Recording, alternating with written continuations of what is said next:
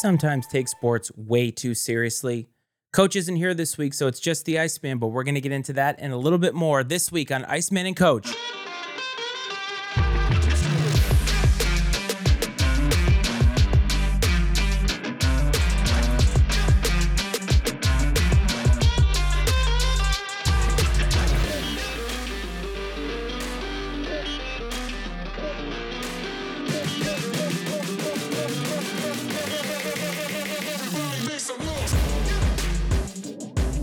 What's up, everyone? Welcome to the Iceman and Coach Sports Show. As always, this is your host, Matt Frates. I am the Iceman. The coach is not here this week, so we're going to throw it back and give you an old school monologue episode. As you know, every single Friday we've been busy doing college kickoff eve. We've been having a blast doing it. And the last couple of weeks, we've been very, very fortunate to have some good friends of ours, Cleve and Dave from Political Football, step in for the coach as he has been away tending to some family stuff. Everything is okay. He's just got some things going on, and that's kind of the way that life works. We all have things going on, and we're doing the best that we can to give you the content every single week. So I thank you for sticking with us. And I appreciate everybody who listens to the show and who sticks with everything that I&C Sports has to offer. The last couple of weeks, Cleve and Dave and I have talked about college football. We've talked about the NFL. And while they have an NFL specific show, I thought we should start off this particular episode with some NFL talk because the NFL season is four games in the books. It's been a pretty interesting season, no doubt. It's always great to have NFL action on. It's always great to have Red Zone on. And I have been intrigued by some of the great stories that are happening in the NFL as we speak. And I want to get into a couple of those. As a matter of fact, I'm going to give you five stories that I think are great. And we're going to start with number five, and that is the Miami Dolphins. The Miami Dolphins, to me, are the team of the year right now. I think that for the most part, they are an endearing team. Many people like them. Of course, if you are a rival of theirs, like a Patriots fan, you'd think that I wouldn't be one of those people, but it is what it is. You have to understand what they're doing is great. They are revolutionizing the sport in many ways offensively, and they have been a joy to watch. I think that playing throughout the first three games, they look like they were genuinely having fun. And while the result that they had this past weekend against the Buffalo Bills wasn't that great, and we'll get into that a little bit more in depth when the coach comes back, I think that they have a lot of upside. Their coach seems to be very likable. He seems to be having fun out there. Tua is a very likable guy, and this team has a very, very high high ceiling. They have a lot of talent. The only thing that I hope for is that they continue to stay healthy and they continue to play really well because I think once they get into the playoffs, assuming that they make it there, they're going to be a very tough out and they're going to be a very fun watch in the playoffs. And honestly, as somebody who just loves watching NFL football, especially the playoffs, you just want teams that are in there that are going to give you a good time and a good viewing experience. Like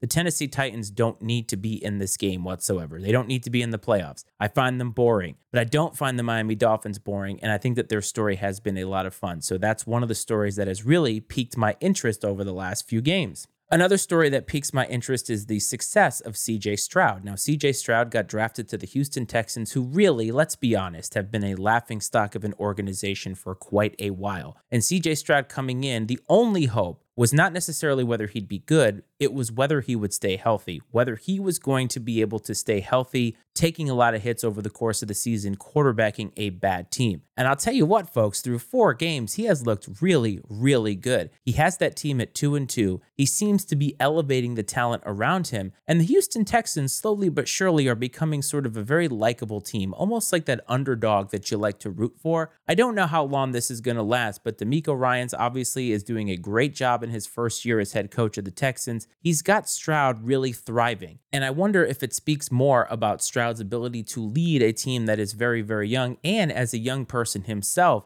in being so successful thus far. And they haven't exactly just been beating up on bad teams. They took the Jaguars to the woodshed. And this is a team that many people, including myself, thought was going to win the AFC South. And so I think that it's a great story. I think that he has a lot of potential, a lot of upside, and he seems to be sort of breaking the mold as it relates to these Ohio State quarterbacks in the league.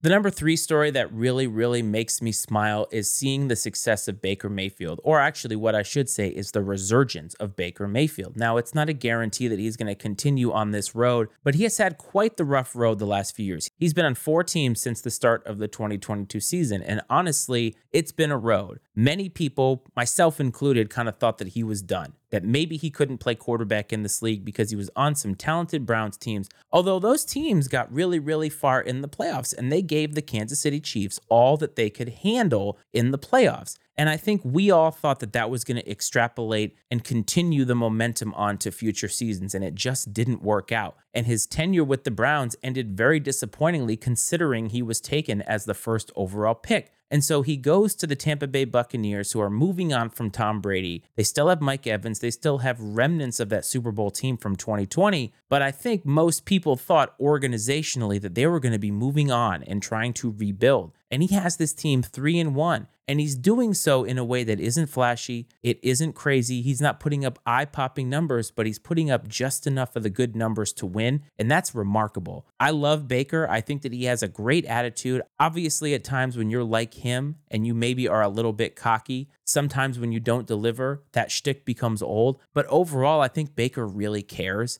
And I'm not sure in the NFL how many players deeply care the way that Baker Mayfield does. He's a competitor. Now, there's a lot of competitors in the NFL, but he definitely embodies the idea of a competitor, and I like seeing him be successful. I think the Tampa Bay Bucks, maybe as an organization, while they're happy they're three and one, they probably also know that they're not going to be a Super Bowl contender, and they wanted to be a little bit better off in the draft come April. So we'll see how the rest of the season goes. We'll see if Baker becomes a trade chip, maybe for the New York Jets. But for right now, it's a great story. The fourth story that I want to talk about, and there's five that I'm going to give you, but this one is a really, really great story, but it just isn't good enough to trump my number one story. And that is the success, the emergence of Rams receiver Puka Nacua. And really, by extension, the comeback of Matt Stafford. Now, the Rams coming into the season were one of the most confusing teams on paper. Admittedly, I did not know what to think of them. They were a very young team. They didn't have a lot of people left from that Super Bowl winning team, but they had Matt Stafford at quarterback, who I think a lot of people thought that maybe that elbow injury was going to be career threatening. It didn't seem to be, and he's back this season. And in week one, Puka Nacua emerged, and we all thought, yeah, that won't last. Because how many people who have fantasy teams after week one, you see one guy who does really, really well, you go pick him up on the waiver wire, and boom, he's a bust for the rest of the year. I think many people thought that was going to happen with Nacua, and it just hasn't come to fruition. He's getting targets, Matt Stafford is finding him, and he is putting up gaudy numbers. And it's amazing, in my opinion. I think it's a great story. Again, seems like a very likable kid. Matt Stafford seems to be elevating him. He seems to be meshing well with a lot of these young receivers. And even though they are two and two, they've played way better than I think a lot of people thought that they would. And this kid, Puka Nacua, is definitely one of the brightest stars on this team. And they have something to build around. And when Cooper Kupp comes back, who knows? Imagine what kind of production Matt Stafford could be putting up if he has those two guys to be able to do what they have done in their careers and through four games this season. But I have to tell you, the best story so far in the NFL is the Detroit Lions. And you might laugh at that.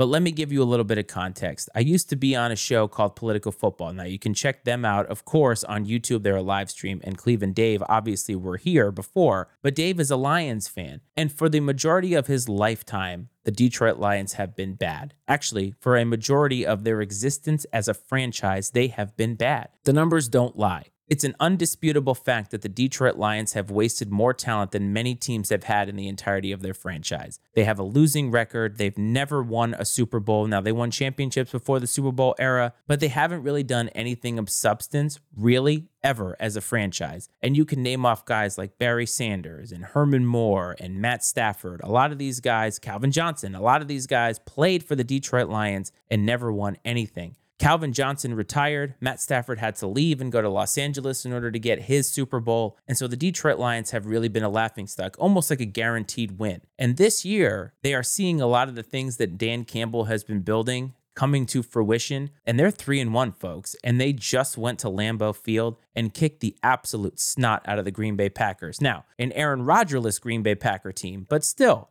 this is a rival that they've never really been able to beat. And to go on the road and get that kind of a definitive win, they have been playing amazing this season. And if not for that loss against the Seahawks, in which Dan Campbell kind of mismanaged the game at the end, they could be one of the last remaining undefeated teams. Dan Campbell is very likable. He has a very blue collar mentality, whatever that means. But the team seems to be responding. Jared Goff, who was left for dead when he got traded to Detroit, he's playing extremely well. The team is playing extremely well, and I think they have a lot of upside. Watch out. If they get into the playoffs, they could be one of those teams that is in the NFC championship game before you know it, because I think they have that kind of a ceiling, and I think that they just believe. Can they keep it up through the whole season? We will see. But through four games, that is definitely one of the best stories in the short NFL season so far. I want to switch topics now and I want to talk about professional golf for a minute. Now, this is a very, very short topic, but the Ryder Cup recently took place over this past weekend. For those of you who are not familiar, the Ryder Cup is an Americans versus Europeans golf tournament in which you have to be selected on a very, very specific team. And it's a different style of tournament than you normally see in professional golf in the PGA. It used to mean a lot to people who watch golf, myself included. It's only every other year, and it mattered who made the team. It mattered if the Americans could win. It mattered when the Americans were getting blown out every single time by the Europeans. But over the last few cycles, I don't think we've seen a lot of coverage of it because I think that the world is just changing. I mean, it's happening during NFL season, so the NFL is always going to trump that. But over this past weekend, the play on the golf course is not what actually made headlines. Now, the Europeans came out to a huge lead after day one. They ended up holding on and beating the Americans. It really wasn't that close. But on day two, on Saturday, is when most of the headlines were made. From what I understand, Rory McIlroy was seen having a confrontation. Actually, he was screaming at somebody after the match had completed. Now, this was in the parking lot somewhere and the entirety of the situation was because one of the American golfers, Patrick Cantlay, who's a really, really great golfer in his own right, was having some type of an issue with wearing a USA hat. And I think it came down to sponsorships and how much he was getting paid for it. Actually, I think it was because he wasn't getting paid for it. You know how it is today. These golfers are just sponsored out the ass. They get a lot of money from different sponsors. They're constantly wearing shirts, hats, everything. And so Patrick Cantlay, obviously, I, I don't know if it was necessarily Patrick Cantlay himself, but I do wonder if it maybe was people in his camp. Maybe his agent was like, hey, we're not getting compensated for this. And from what I understand, and from what everything in the news has told us, is that there was some type of internal strife between the American team. And maybe that had something to do with how crappy that they played on Friday. I have no idea. What I know is that Rory McIlroy ended up being the center of attention because of all of this controversy, because Patrick Cantlay, who was seen as sort of a malcontent for this specific tournament alone, this is not something that I've heard about Patrick Cantlay outside of that, and the USA team, after Patrick Cantlay made three birdies in a row to essentially win the match for his team, Team USA essentially sat there and waved all of their caps, I have to assume in some type of a mocking way. And Rory McIlroy was set to make a putt, and caddy Joe LaCava was standing in his putting line. Now, you know that this is against etiquette and protocol on the golf course. I'm somebody who's very, very big, even though I'm not a good golfer, I'm very, very big on golf etiquette. And he asked very nicely for Joe LaCava to move out of his line. And Joe LaCava, who was one of the people who was also waving his hat, again, mocking this entire situation, and I assume the coverage of it, would not move and was saying something to Rory McIlroy. And this is what really pissed off Rory after the match was over. I just want to say this I can understand both sides of this whole thing. I can understand Patrick Cantlay wanting to be compensated for a sponsor that maybe was supposed to owe him something or something like that. But really, at the end of the day, whether you have a sponsor or not, wearing a hat that is representative of your country, the Ryder Cup is you playing for your country, playing for the United States. I know that maybe to a lot of people that doesn't mean anything, but it still means something to me. When you have your colors on, it means more than any tournament that you play. And so, in my mind, you put all of those other things aside, all of those business ventures aside, and you wear the damn USA hat because you have been chosen. Maybe you played good enough golf to be selected on merit, and that's fine. But my point is, you have been a selected representative for the game of golf for the United States of America, and you should take that a little bit more seriously. For the caddy's part, you should know better. You're a caddy. I understand that you want to bring the team together or be a part of a movement that brings the team together by staging this type of mocking I don't even know what to call it, just a mocking celebration, basically mocking everybody that said that this hat thing was an issue. But in doing so, you went against golf etiquette, and especially in a tournament of this magnitude with a golfer who has been nothing but supportive of the PGA throughout this entire live thing. Rory McIlroy seems like a good guy. He seems like one of the best guys in the clubhouse. You never really hear about him and anybody else, or at least you haven't openly. And so to me, this was a little bit bush league on Joe LaCava's part. The USA team can do whatever they want off the green after the match is over, but in terms of sitting in his putting line and him asking you to move, just move. That's how the game of golf works. And honestly, I think that you should know a little bit better. For Rory's side of this, I think he obviously regrets what he did. I'm sure he regrets being taped, but I don't think he regrets his feelings about the matter. I think that he, like me, really feels that the game of golf should be held sacred, that these rules of etiquette should be held sacred. And he didn't feel like that was happening in the moment. Even if he was losing, it doesn't matter. You should always keep decorum. You should always have respect for your opponent. And I just don't think that he felt that way. I just think that maybe he regretted the way that he did it. But haven't we all done something like that in life? There's just no way that you can look back in your life and think, yep, I did everything perfectly. So this whole situation was kind of overblown, but I think it was worth talking about because some of the parties, they honestly just need to grow up. And at this point, I'm not sure why I have to tell you that. You should just already know. Before we move on to the next set of topics, let's hear from our sponsor, New Era Caps. All right, so now that we've heard from our sponsor, I want to get into a topic that we only really talk about when I'm alone, and that is professional wrestling. And this has to do with the news over the weekend that AEW, which is one of the two big promotions out there, there's WWE and there's AEW. AEW landed what I would consider one of their best pickups in the time that they have been on TV, and that was Edge, or Adam Copeland is his name. Now, Edge, of course, has been or had been with WWE for 25 years, is responsible for some of the best WWE memories over the last 15 or so years. He's a great wrestler. He's been loyal to the company. He lost a lot of his career due to a neck injury, was able to come back. WWE brought him back and put him in a lot of main event matches or a lot of big time matches, and they treated him, in my opinion, like the superstar that he is. And at the end of his contract, he realized that creatively, WWE didn't really have anything for him anymore. He's coming up to 50 years old. He has to be careful, obviously, with his neck history. But in looking at the landscape of wrestling and looking at his life, he still felt that he had more to offer. And that's why he debuted on AEW this past weekend. This really isn't news in the sports world because, quite honestly, Edge can do whatever he wants when it comes to his employment. And as a matter of fact, I encourage everybody for that sentiment. You should always do what is best best for you because you're the only person who's going to look out for yourself. You always have to look out for number one. And so Edge decided, hey, I'm going to do what's best for me. And I think there's nothing wrong with that. The issue that I have is that the vitriol online about him being a traitor and him letting down WWE by switching companies. Edge can do whatever he wants. This is professional wrestling. I understand that as professional wrestling fans, or just fans of teams in general, I think sometimes we feel like we are owed something from the people on the court, on the field, or in the ring. And Edge doesn't owe us anything. What Edge owes himself and his family is to do what he wants to make himself happy, that's going to put them in the best position to succeed. That's the only thing that he really has to worry about and should worry about. If you yourself are so fixated on the fact that he is no longer with WWE, then I think that you need to go back and decide or relook at how you watch professional wrestling. It's professional wrestling, folks. This is not something that's that serious. It's entertainment. That's all that it is. And that's the way that we should treat it. And I'm excited to see what Edge does with the rest of his life. Do I care if he becomes a world champion? No. Do I care that he didn't become a world champion in WWE? No. In today's wrestling world, though, we know far too much.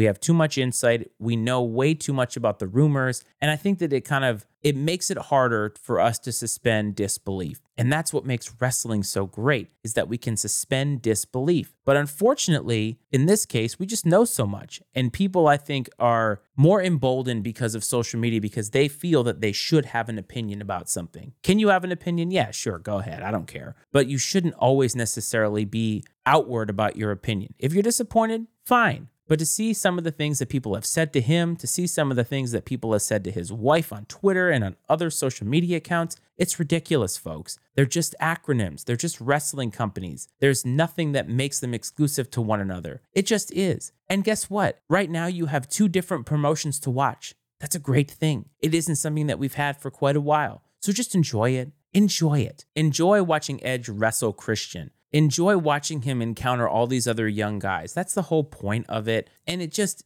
it's just not that serious, folks. And I just feel like there's so many people who are so married to these ideas that athletes have to do this certain thing to make them happy. They don't even know you exist. They don't owe you anything. And so just take it less seriously. Wish Edge the best of luck. Enjoy the product that he has to put on, or hell, just enjoy WWE if that's your thing. But just leave it alone and don't necessarily feel like you have to go on social media to tell these people the way that you think that they should live their life because they just do not owe it to you. And go back and figure out how to live your life because that's the only thing that you should be worried about. I want to end this episode. Now, normally we would do stat of the week or something, and we're not going to do that. I want to end this episode talking about the Boston Red Sox. This past week has been a very difficult time for me as a Red Sox fan because two things have happened. The first thing is the retirement of Terry Francona, who has been the manager of the Cleveland Guardians for the last handful of years. He was the manager of the 2004 Red Sox team, also the 2007 Red Sox team. He managed the team for quite a while, but I will always know him as Tito and the manager of that 2004 team. And that 2004 Red Sox team is the greatest sports moment of my life because of so many factors that went into it the familial aspect of it, breaking the curse, the way that it all happened, beating the Yankees down 0 3. There's so many things that happened in that postseason that just will always be memorable and indelible in my brain. And so I'm sad to see him retire because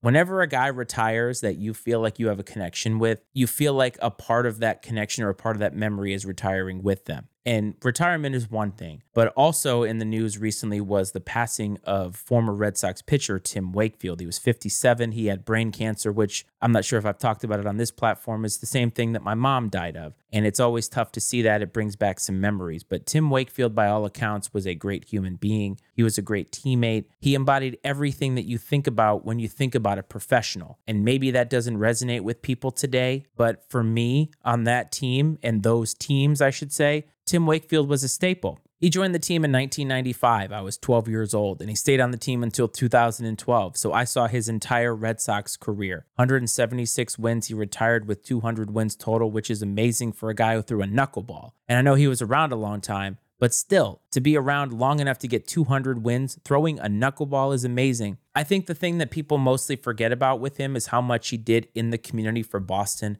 how much he did for the Jimmy Fund, how much he did around the community, especially for kids. And that means a lot. I feel like a lot of athletes today don't take their platform seriously enough and that they don't use it for enough good it doesn't take a whole lot to make one kid's day or to go visit a children's hospital where these kids are dying. You're making millions of dollars. I'm not saying that you should spend every waking moment trying to do things like that, but you have a platform. People look up to you, especially these kids. And I think Tim Wakefield took that very seriously. He took it seriously to wear the colors on the front of the jersey. And I know that I just talked about how if you're a fan of a team, they need to calm down. But there are a lot of people who have a healthy relationship and a healthy bond with their sports teams in their towns. And while Boston has a lot of issues with its fandom, I can tell you that as somebody who grew up in that area, having a healthy respect and a healthy relationship with that sports team is something that a lot of people share in that community we shower praise on the players that treat that with respect. And Tim Wakefield, in my opinion, did that with the utmost respect for the fans. When I think about Tim Wakefield and I think about his legacy, I wonder what can be done to make sure that Tim Wakefield's legacy does not go unknown. Because I think when somebody passes away, especially in a sport like baseball where personalities are constantly churning through, I think that people's legacies can be forgotten. And I was thinking about it today and I realized that what the Red Sox have to do is retire his number. His number was 49. You might think that's preposterous because retiring of numbers is usually reserved for somebody who's amazing. But I think when you're talking about what greatness is, you have to think about it in the context of the person. And I think in this particular instance, his greatness extended far beyond the field. He wasn't an excellent pitcher. He certainly wasn't the best Red Sox of all time. And when you think about the numbers that have been retired, most of them come with some semblance of accolades, whether it's World Series or statistics or what have you. But also, many of the guys that have been retired and have their numbers up at Fenway Park also share the same connection with the fans. And I think that Tim Wakefield had that. And I think that it would be amazing to make sure that his family, the people that are surviving him, know how much he meant to the community, how much he meant to the organization, and for real. Not just because he won a World Series, but because of everything that he did to support the Red Sox, to support the city of Boston, and just to support humanity in and of itself. I think that's something that is forgotten. And so I'm sad this week because that Red Sox team is slowly fading from existence. But I'll tell you what, they won't fade from my brain.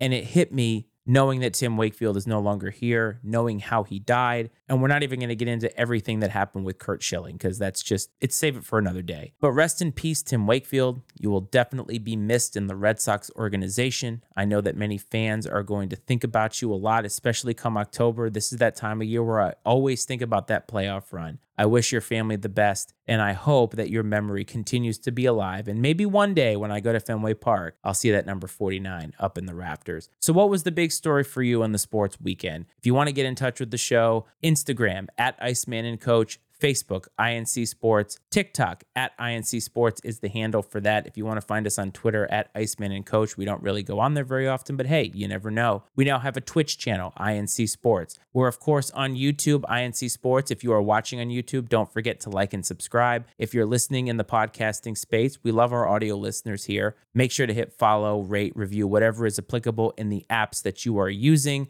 And of course, please support the Matty Ice Media Network for all the podcasts that we have. Don't forget, every single Friday, college kickoff eve. This week, it will be on Wednesday because the coach and I have some scheduling conflicts, but we're always happy to do it. Hope this finds everybody well. I hope this finds everybody safe. And hopefully, the coach and I will see you next week. This is Iceman and Coach.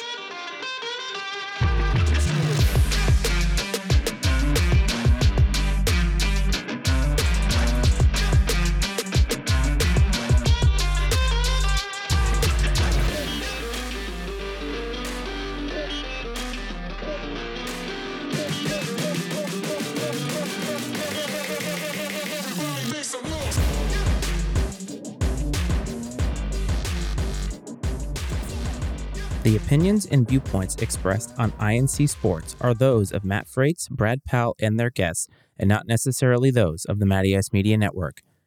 I&C Sports is exclusively owned by Matt Frates and Brad Powell and is brought to you by the Matty Ice Media Network.